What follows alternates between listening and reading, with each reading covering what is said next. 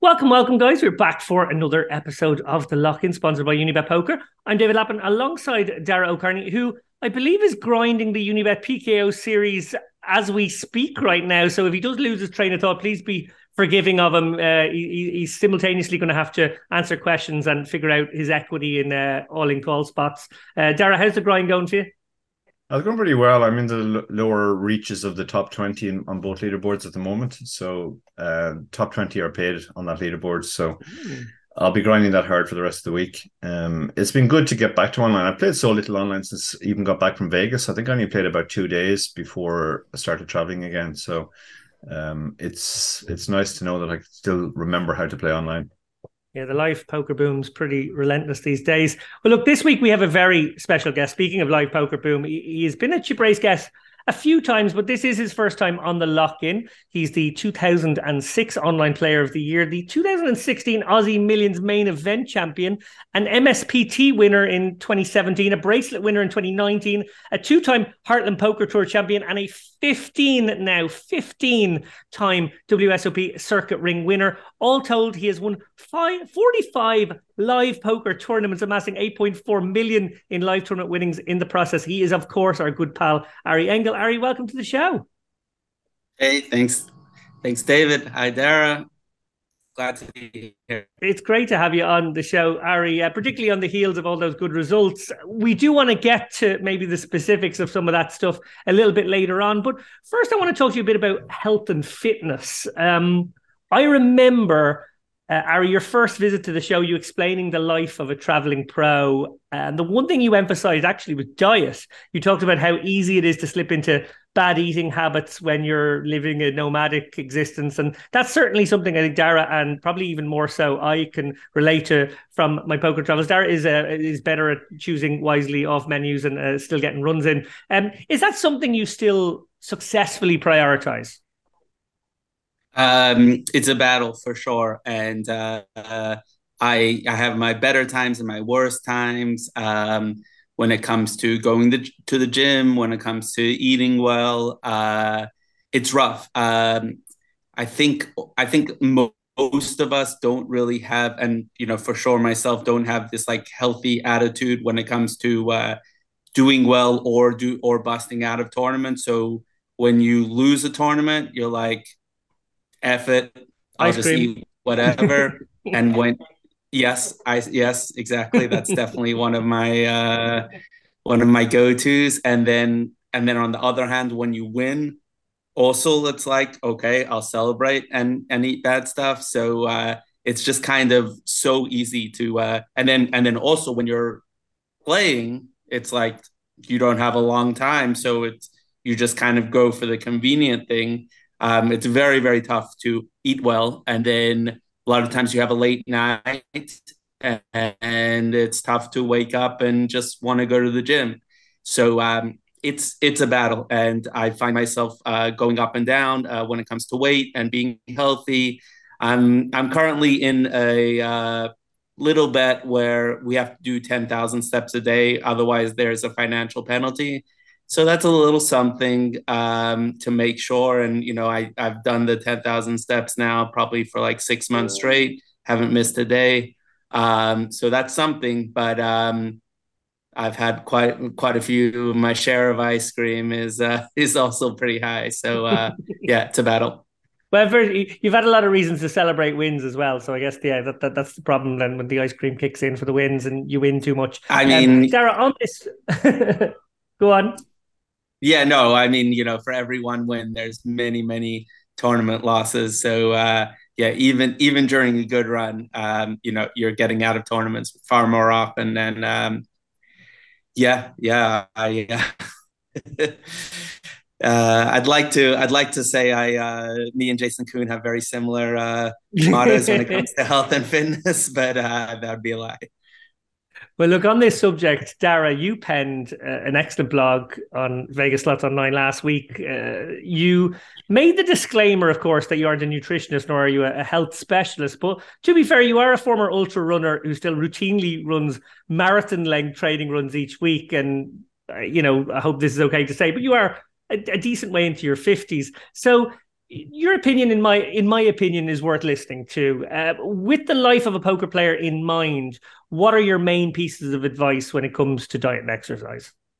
Yeah, well, first of all, I have enormous respect for people like Gary who are literally on the road all the time and are and, and, and are still able to maintain a pretty healthy lifestyle and, and diet because I find it extremely difficult when I play live poker um to, to do either. Now we spent last week in Barcelona. I did get out for a couple of runs and made an effort to eat as healthy as possible. But with the best will in the world, I kind of always take the attitude on these live trips. Look, it's never going to be as good or as healthy as I am at home. I'm just going to have to accept there's going to be a certain degradation, and, the, and then I work in the periods between trips uh, to sort of get super fit as, as fit as I can, which is why I still do so much training. On the diet thing, I would say that um, one worrying trend I've spotted in poker is that uh, there just seems to be a different fad every so often. Um, there, there's very much a sort of a temptation for people to go to quick for quick fix diets, and you know most fad diets are at least um, somewhat effective in the short term, but it's usually by you know tricking certain parts of the body or adjusting water, all, all that sort of stuff. My experience as a runner was very much that you just have to eat healthily across the board. Um, people used to ask, you know, when you get when you run a 24 hour race, for example, you have to consume 20,000 calories in that 24 hours, which is uh, what an average person eats in a week and how how do you do that while running? And you very quickly find out that if you eat too much of anything your body will just get sick and break down. So what you have to what you end up doing in a 24 hour race is you end up eating as much as you can of absolutely everything. And i think that's just a kind of a good general approach to diet uh, to have a very mixed varied diet. Um, don't eat too much of any one thing. Um, eat a small amount of all the stuff that's healthy. Um, and that that way you're sort of covering all your bases, making sure that you're getting all the proper nutrition. Yeah, solid advice there. You mentioned Barcelona. Uh, turning now to, I guess, the subject of Barcelona. We just got back from the Estrellas. Um, we explained in the last lock in our reasons for not playing the EPT. Uh, it's well publicized that the tax situation is murky in Spain. Uh, Ari, we spoke about this last week actually by message, and, and you expressed similar concerns. Um, I know EPT Barcelona is a festival you've attended many times in the past. Um, aided by uh, two extra starting flights, the Estrellas broke the 1K record for Europe, but it was noticeable that in the higher buy-in stuff, the the smaller fields, um, uh, it was smaller fields compared to previous years, if you like. Um, I don't know if that's going to continue into the 10K, which I'm not sure has it started yet. It might have just started today but uh, very noticeable with the kind of the high roller stuff you like the 25k and up that those fields are way way down. And from what everyone was saying it was because of that uh, tax concern. Did you have um, much conversation in your circles about the, the spanish tax situation? I'm, I'm, guessing you know if if ever the american kind of guys are going to come over to europe it's for a stop like barcelona and a lot of them didn't this year. Yeah um, I uh, I hate to give you guys compliments. It really pains me, but um, I think you guys did a really good job last week discussing uh, discussing that. Um, and um, no, like my circle uh, doesn't, you know, my close friends don't really consider traveling to Europe um, much. So there wasn't there wasn't that discussion. But you know, I I had the discussion for myself, and I was looking for resources, and so I was glad uh, glad to listen to what you guys had to say. Um, and uh, yeah, ultimately I decided, you know, I I I uh, I'm I'm anyway like playing a lot more mixed game stuff now, so uh, it's uh, it wasn't quite as tempting as it would. I probably would have played in past years, um, given this situation. Also, the way U.S. taxes work, uh, I don't think it would be the same negative effect on a U.S. player that it might be on a player that comes from a country um, where you don't have to pay taxes on uh, on poker income. Um, I believe uh, that if you pay, if someone like me pays taxes in a different country, um, I wouldn't get double taxed. So, you know, given that it has been a profitable year for me, I'm anyway going to have to pay um, X percentage of taxes. So, if some of it went to the Spanish government instead, um, I, I don't think I'd get, I don't think it would have much of a negative effect.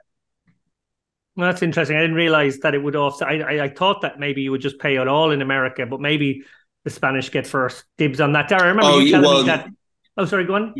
Yeah, no. If it is, if it, if, you know, I don't know who would get first, but um, but I don't think I would be double double uh, penalized or double taxed. So yeah, I'm not sure who would get first dibs. Yeah, Dara, I remember when we chatted about this, you, you talked about your previous work in consultancy and said that, you know, for certain jobs, the Irish government, you know, would, would tax you at home. But if you, you know, like I say, it was Germany or Spain or whatever it was back then, they would sort of have first claim on it. Is that sort of the way it worked? Uh, yeah, pretty much. There needs to be a what's called a double taxation agreement between the two countries. There is one between Ireland and the States, for example, uh, which was set up because there were so many Irish companies setting up in Ireland, and you know they wanted to have employees, American employees, and they didn't have to pay double tax. Now that's worked out for them, but it's also worked out great for us. It means when we go to the WSOP, we don't have to pay any tax. Um, even though we're paying zero tax in Ireland, we also pay zero tax in the States. Uh, I'm not sure what, about the legal situation between Spain and, and, and the USA. I think Spain certainly has double taxation agreements with most of their EU partners, um, but but not all, as I understand it. Um, so yeah, it, it's it, it was interesting talking to Americans because Americans are so used to the idea that they should be taxed anyway on poker. That uh, you know, one American I spoke to was well, well like nineteen percent is not much. I'd I'd have to pay more than that back home. So, um, I think it probably had less impact on Americans than it had on, say, people like us who live in countries where we're just not used to paying tax on on, on poker income. Yeah, good point. Uh, Darry, you obviously joked on Twitter about how you spared yourself any uh, tax worries by bricking the trip um, for the record. I pretty much broke even, so I'm probably not worth chasing if there's anyone from the uh, Spanish Tributaria Agencia out there. Uh, yeah, just, you know, maybe go after uh, one of the others. Um, but joking aside, I, I, a brick trip is a rare thing in Dokeland. Uh, in fact, you've been cashing so much this past year or so. I actually can't remember the last time it happened to you. Um, I know you're too long in the tooth, shall we say, to be bothered by a sample size of eight or nine tournaments or whatever it was. But I do remember that epic bad run we shared, Dara. I think it was around 2014 when combined, I think we cashed one out of 37 tournaments across five away trips. And needless to say, uh, we, we didn't make for great company for each other during that period. Do you have any tips for players who are on a bad run, specifically in the live arena, where perhaps there is that greater feeling of emotional investment and time investment? Yeah, I mean, when I go through those periods, I just remind myself of how ridiculously small live sample sizes always are.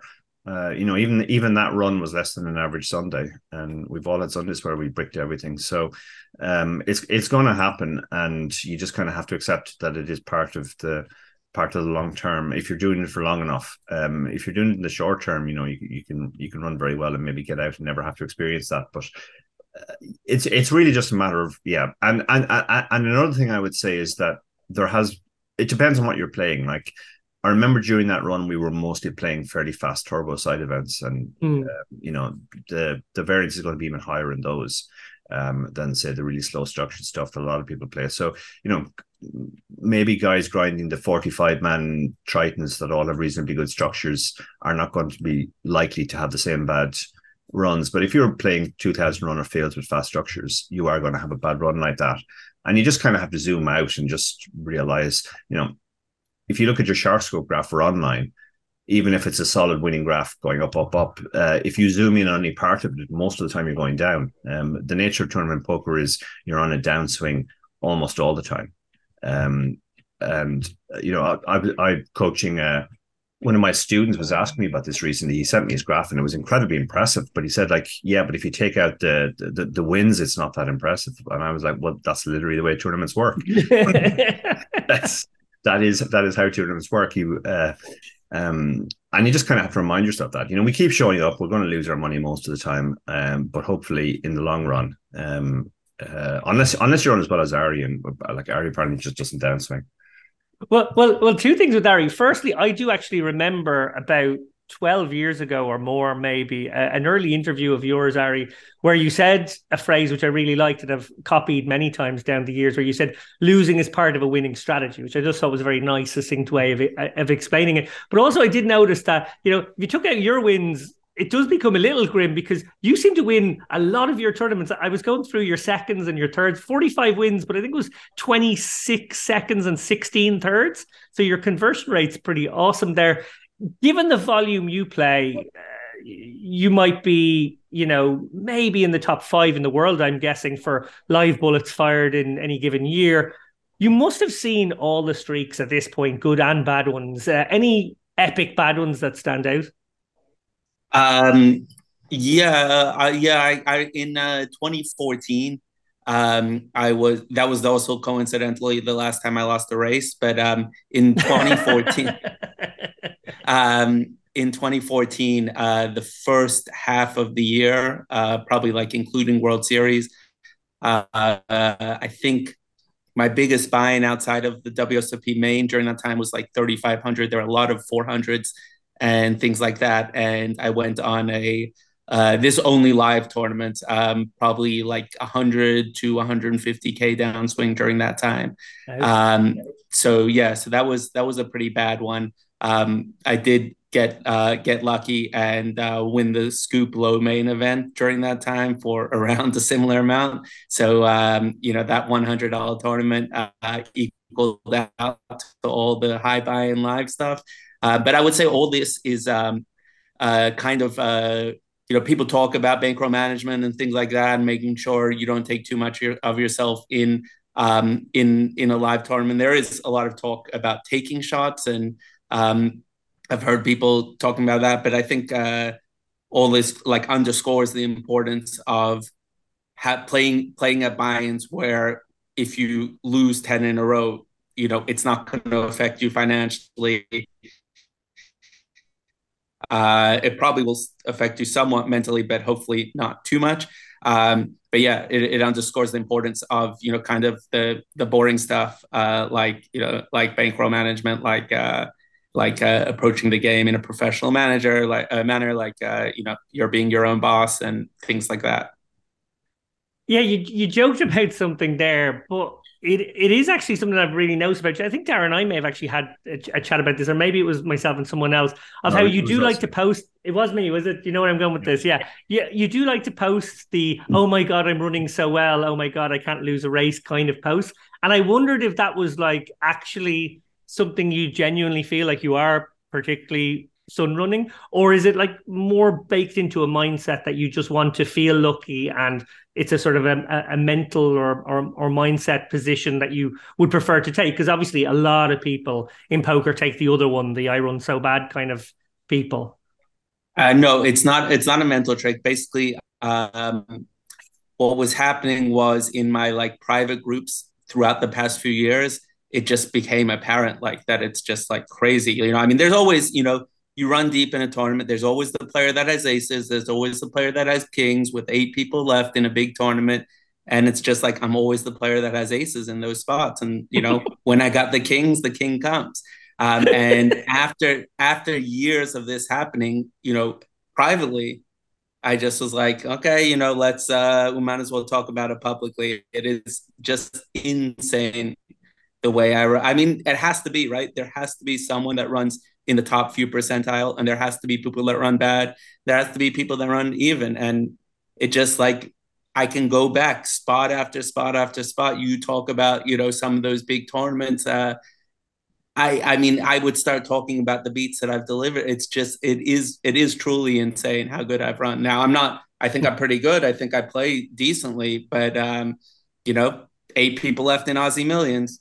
I, I was first. The player was third had kings. Uh, uh, you know, the the 2500 bracelet event I won, it, like afterwards I posted like this was 2019. I wasn't, you know, none of this like Twitter bit was happening, but it was like 15 or 18 different like flips are better that I want. Like it's it just is completely crazy how this keeps happening to me. well, uh, long may it continue. Um, I mentioned. Yeah, I hope so. Thanks. I mean, although it, w- it, would be nice to experience at some stage, uh, you know, the pain of poker. At some stage, I'd like. I mean, I don't want it to happen all the time, but at least want to be able to have empathy with uh, some of my, you know, poker playing uh, compatriots uh, because, uh, yeah, I don't know, it doesn't that those kind of stuff don't happen to me. well, well, I mentioned uh, EPT Barcelona, which is obviously ongoing uh, as we record this. The other really big EPT each year is Prague, and uh, last year Prague faced tough competition, must be said, for the first time in the form of an absolutely brilliant WPT in the Wynn. Uh, nonetheless, it managed to break some records, so you know, just shows how boomy poker really is these days, and uh, how Stars still did very well out of their one of their flagship events, if we like. Probably Barcelona is the big one, but second biggest uh, anyway. Um, this year it will face further competition as the WPT Wynn and GG WSOP Bahamas all clash with us. Um, it's an interesting decision, it must be said, by GG WSOP, who have started a multi-front war in a sense with this scheduling choice. Uh, online, they're going to battle it out for stars uh, for all that like satellite liquidity um, uh, Stars have just launched their Power Path, so clearly recognizing that they're in a bit of a war, they've come up with a good innovation there. And uh, and and live, there will be this sort of battle for America with WPT, uh, who should benefit enormously, it must be said, from all the goodwill around that fantastic event last year. Ari, you're obviously someone who is somewhat loyal to the WSOP and WSOP circuit as as well, uh, but you know you do spread your volume around too. Uh, where do you think you'll be? Um, well, as as you know, in discussing uh, coordinating this uh, this uh, discussion that we're having, um, you were like, okay, two days from now, what's the story? I I, I don't know where I'm going to be.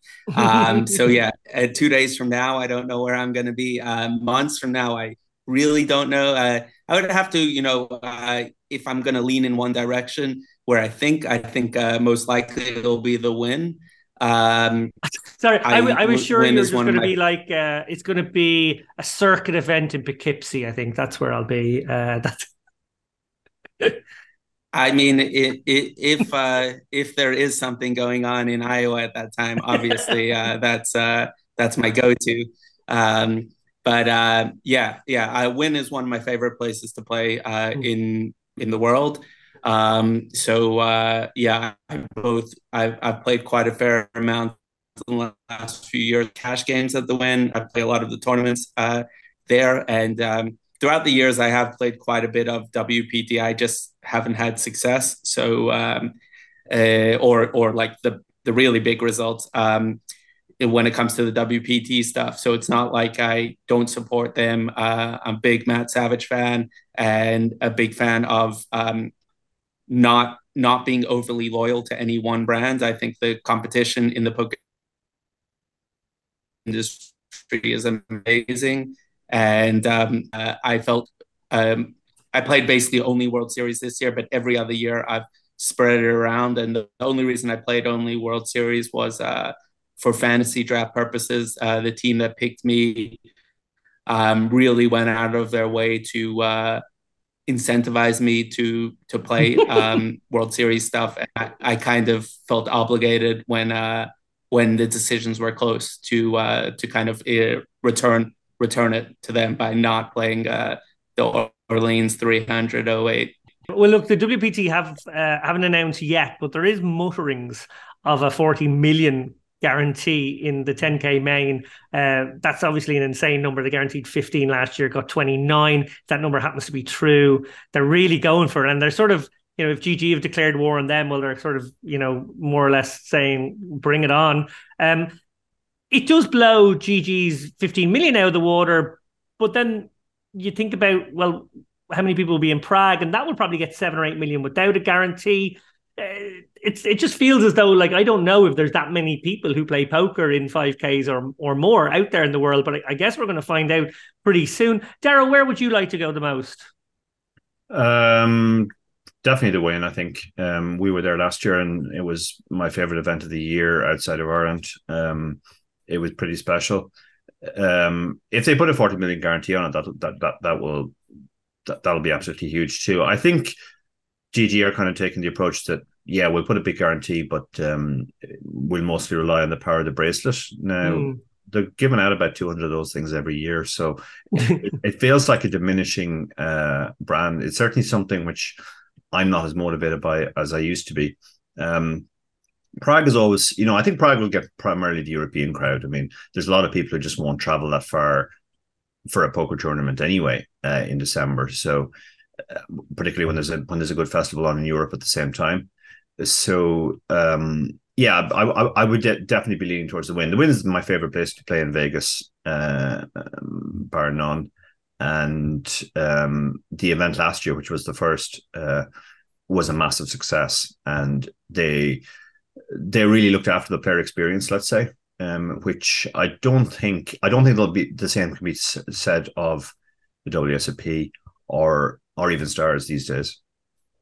Yeah, I, I think an interesting aspect to all of this actually is how PokerStars, I'm, I'm pretty sure we're already planning to pull out of the Bahamas and the PCA. So it, it does feel a little like GG are, are picking up sloppy seconds here uh, with a, a, venue that has been historically plagued with problems. We obviously had Tom Hall on a recent show, and he described issues he had getting pulled off a plane to be searched for money he didn't have, and then missing said plane in the process. A bit, a bit of a nightmare story there. And there are even worse ones online uh, down the years if, if you read them. Uh, aside from that, Atlantis is violently expensive place to go as well. So yeah, all, all things do point to the the Wynn sort of you know continuing their success, and maybe this GGWSOP event may come a cropper, but you never know. They, they have obviously got the, the power of the online brand.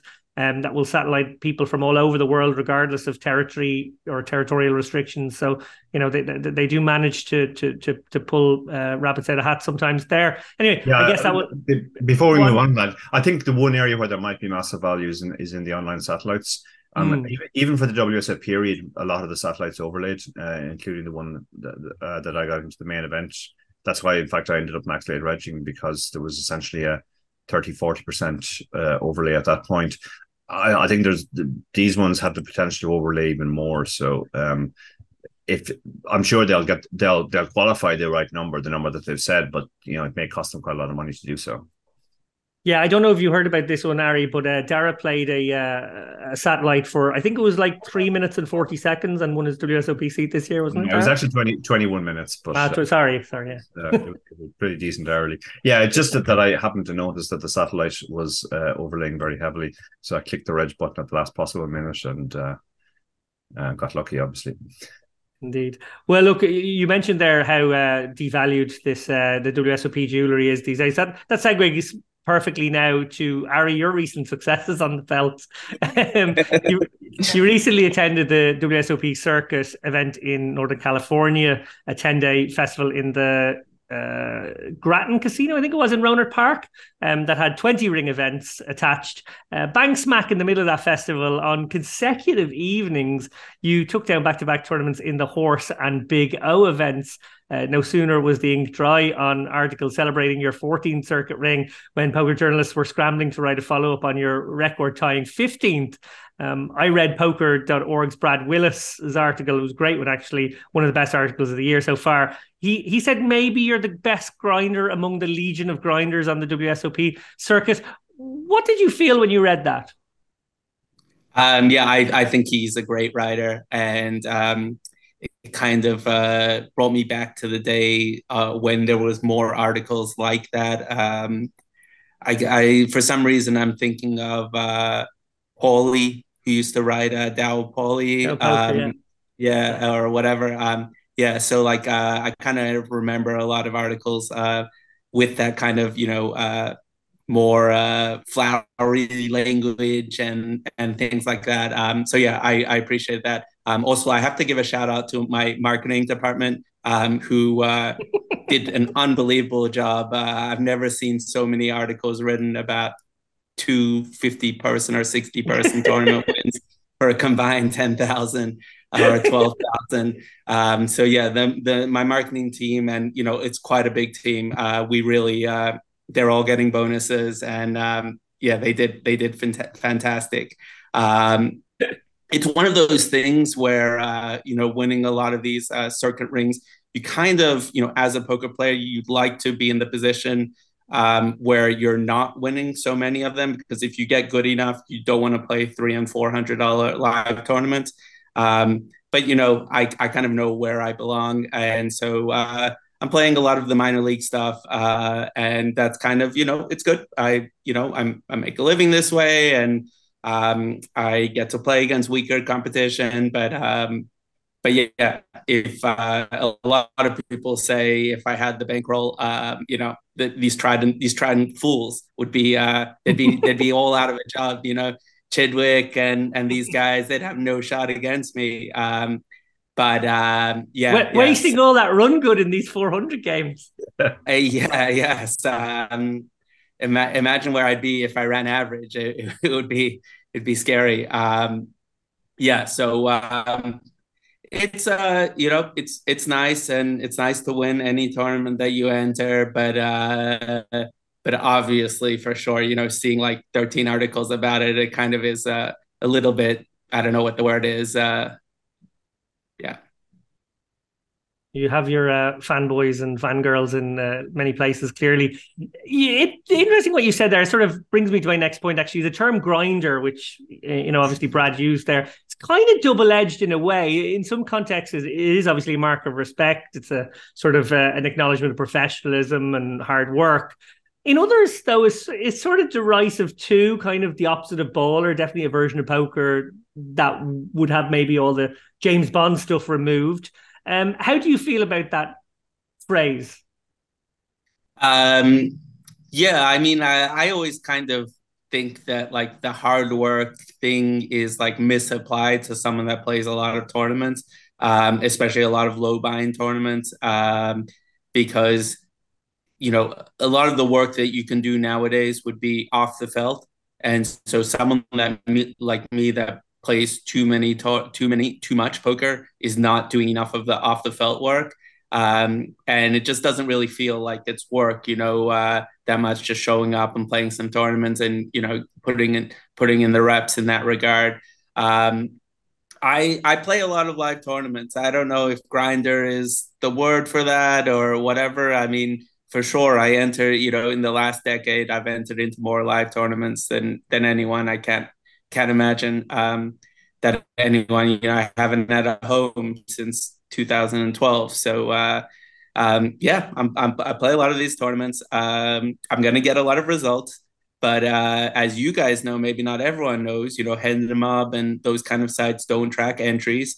So, uh, you know, it looks it looks better on paper than it is. Uh, no complaints. I'm doing well, but um, there's a lot of entries that go into any uh, any one win or any you know uh, set of wins, and um, I don't know. You know, it is it, it, it, there. There is no James Bond aspect to, to the way I live. Maybe you know. I imagine like I mean, watching some of the you know social media, you know, guys like controversial Bryn Kenney, um, you know, for sure do live uh, the more uh, the more you know that kind of lifestyle. But um, more, yeah, Bond, know, more Bond villain, surely in that case. yeah, yeah. Um, but um, but but yeah, I'm uh, I I I play small buy-in tournaments. I win some of them. I lose a lot of them. Um, and I'm not that good at poker. I'm good enough to to win. So you know that's that's kind of that's kind of where I, I'm at. Well, Dara, quick question for you on this one. Obviously, you, you do an awful lot of coaching, and um, I suppose unless you're an incredible raw talent, there has to be some amount of grinding, at least in the beginning of a career. And I, I know you do coach a lot of you know up and coming guys. You mentioned a couple of up and coming Irish players that you, you have sort of said to me are, are ones to watch in the future as well. Um, how much do you sort of try to instill a grinder mentality into them, and is it I suppose, healthy to do so? Like, should people be shooting for the stars a little bit more, or should they be very much knuckling down, in your opinion? Uh, I think they should very much be knuckling down. The way the way poker has changed over the course of our careers is that at the start you could get by on a certain amount of, for want of a better word, natural talent or nat- natural aptitude, and you didn't really have to work away from the table. Uh, that's kind of gone now. Um, you know, there's always going to be guys who are going to work harder if you're not going to work it's kind of a double edged sword when you're starting because it means like guys get good much faster than they used to. Like we've seen guys who weren't playing at the start of the pandemic, and now they're among the best players in the world. Yeah. Um, and and that's because there's there, there there's so much uh, content, so much information out there for them to study. So that's kind of the path now to poker success. It's it's putting in a lot of work, um, and but also I think particularly the way online is going, um, the margins are shrinking online. Um, more and more players let's say there's more like dead there's less dead money and there's more good players competing for that dead money so the margins are, are, are coming down which means that if you want to make a decent living online uh, particularly since a lot of guys need to be staked uh, so therefore they're giving up a percentage of their profits. They, they just have to do very high volume.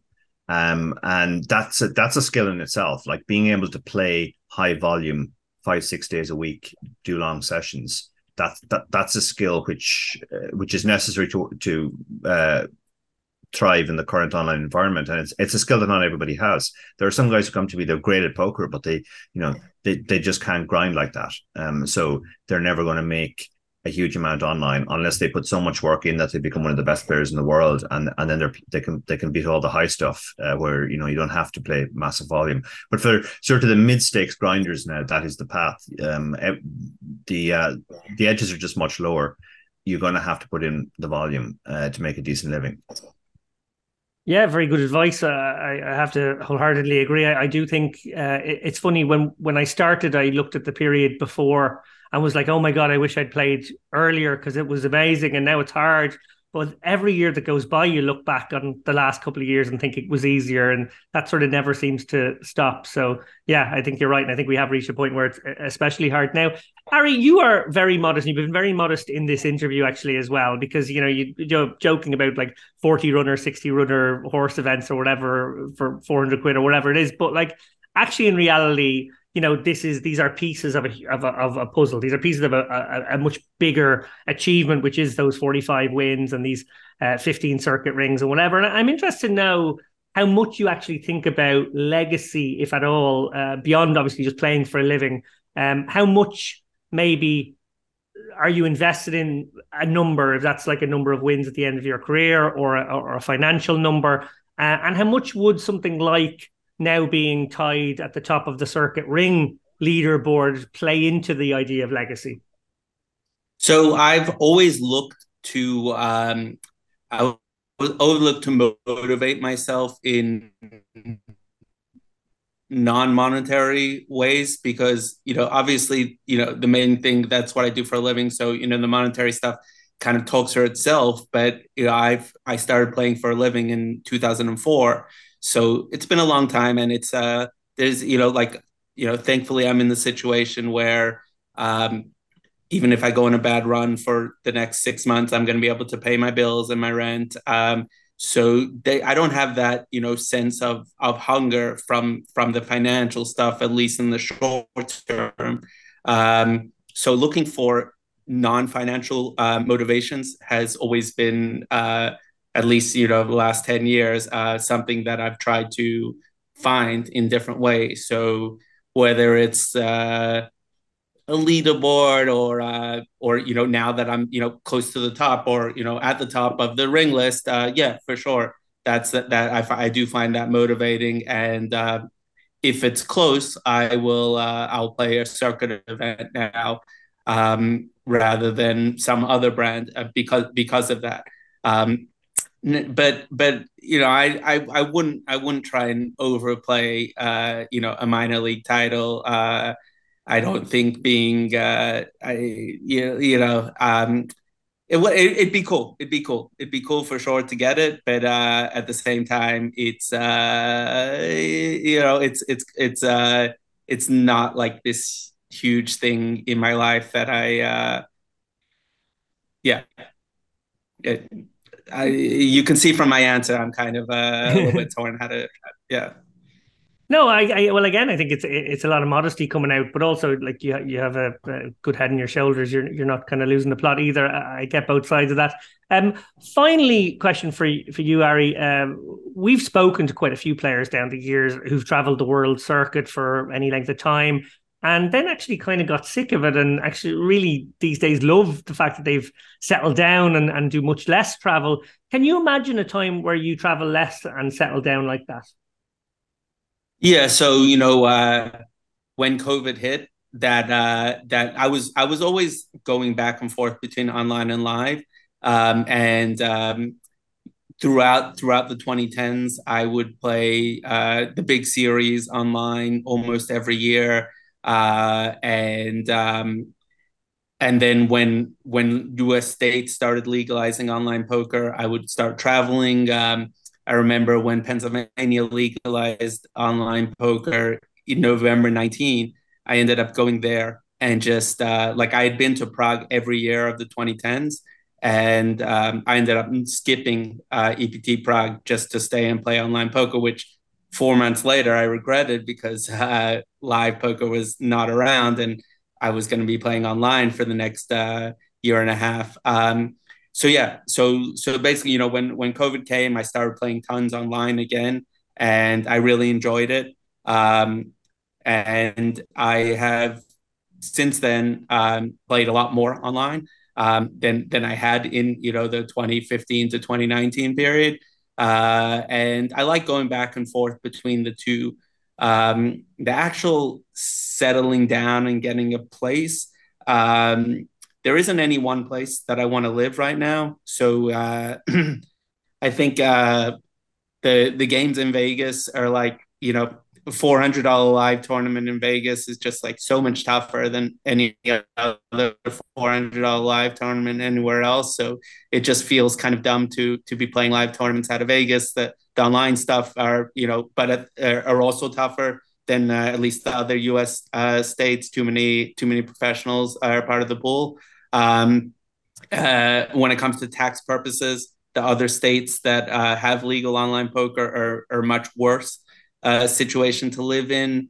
Um, uh, when it comes to like international stuff, um, I uh, I don't know. There's there's no like I kind of like like the English speaking uh, kind of uh, Western lifestyle. Uh, you know where it's more in my comfort zone. I don't really speak other languages, and um, there's just not as many. I don't like, you know, the Montreal winters. I don't like the Vancouver uh, rain. My family lives in America, so like each place kind of has its like, uh, you know, pros and cons. And um, I, uh, yeah, I mean, I at times I do get, you know, of course, like in a downswing, the traveling is is not as exciting.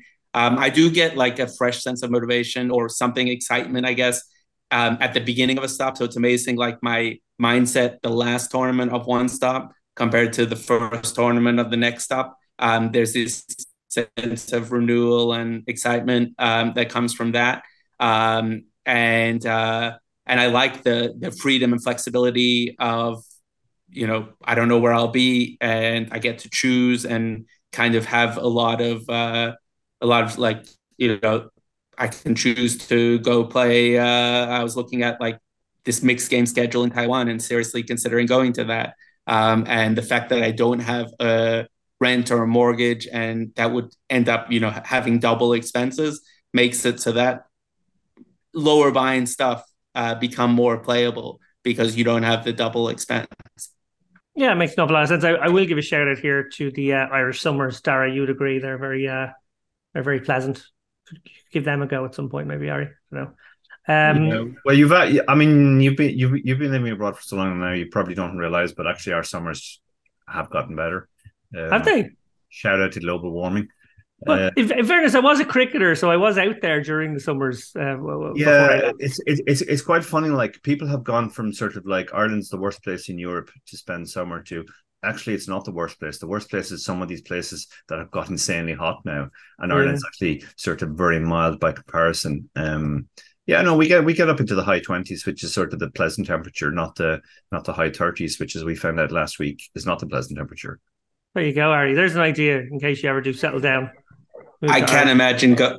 I can't imagine going anywhere else outside of Vegas in the summer. It's just amazing weather, and uh, when the World Se- World Series is over, I I stay for another six weeks just for the weather. Well, look, before we go, uh, sticking with the topic of poker travel, I guess in a way is a very hard segue. Um, I want to remind everyone about all the satellites to live events. Uh, we're currently running on Unibet Poker. There is a weekly uh, Deep Stack Open seat only final, which can be used in the upcoming Malta Poker Festival. I know that's a very popular stop for people. It's running over the Halloween period this year. Also on Halloween is the IPO, and we have a weekly final on Sundays for both the IPO 350 main event that's about in your ballpark there, Ari, if you fancy a 350 in Dublin. There we go. Um, there's yep. a 50 quid satellite to that. And the IPO Chip Race Classic, which, you know, as we know, whenever we do this, Dara, it really becomes the, the real main event. Uh, it will be a two day tourney uh, played over that same weekend. It's a 200 quid seat and the study for that one is $25 again on a Sunday on Unibet. Uh, a reminder also that the big one that we're building up to at the end of the year, uh, which doesn't clash with any of that other stuff, where we, we you know, they, they didn't dare clash with our event, Dara. They, they, they went against each other, but they forgot about us the week before. Um, the Unibet Open Bucharest will be November 28th to December 2nd. There's a 250 quid satellite to that one into our 2K package, which is really worth about two and a half grand because I've seen how much we give away. Um, and that's also played on a Sunday. On that note, it remains for me to thank our fantastic guest, Ari Engel. Thank you. I appreciate it. And uh, I don't have a Romanian flag yet. So uh, uh-huh. the Bucharest tournament uh, sounds pretty exciting. That's actually going to be a great event. So yeah, you should you should yeah. give that one serious consideration. And Dara, thank you too. Thanks, David. Um, yeah, I'm very much looking forward to Bucharest. That's probably the thing I'm looking forward to most now for the rest of the year.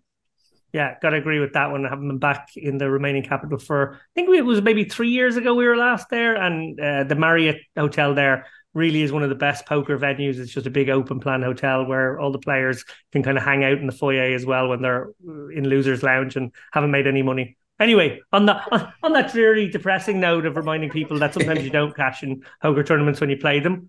Take care, everyone.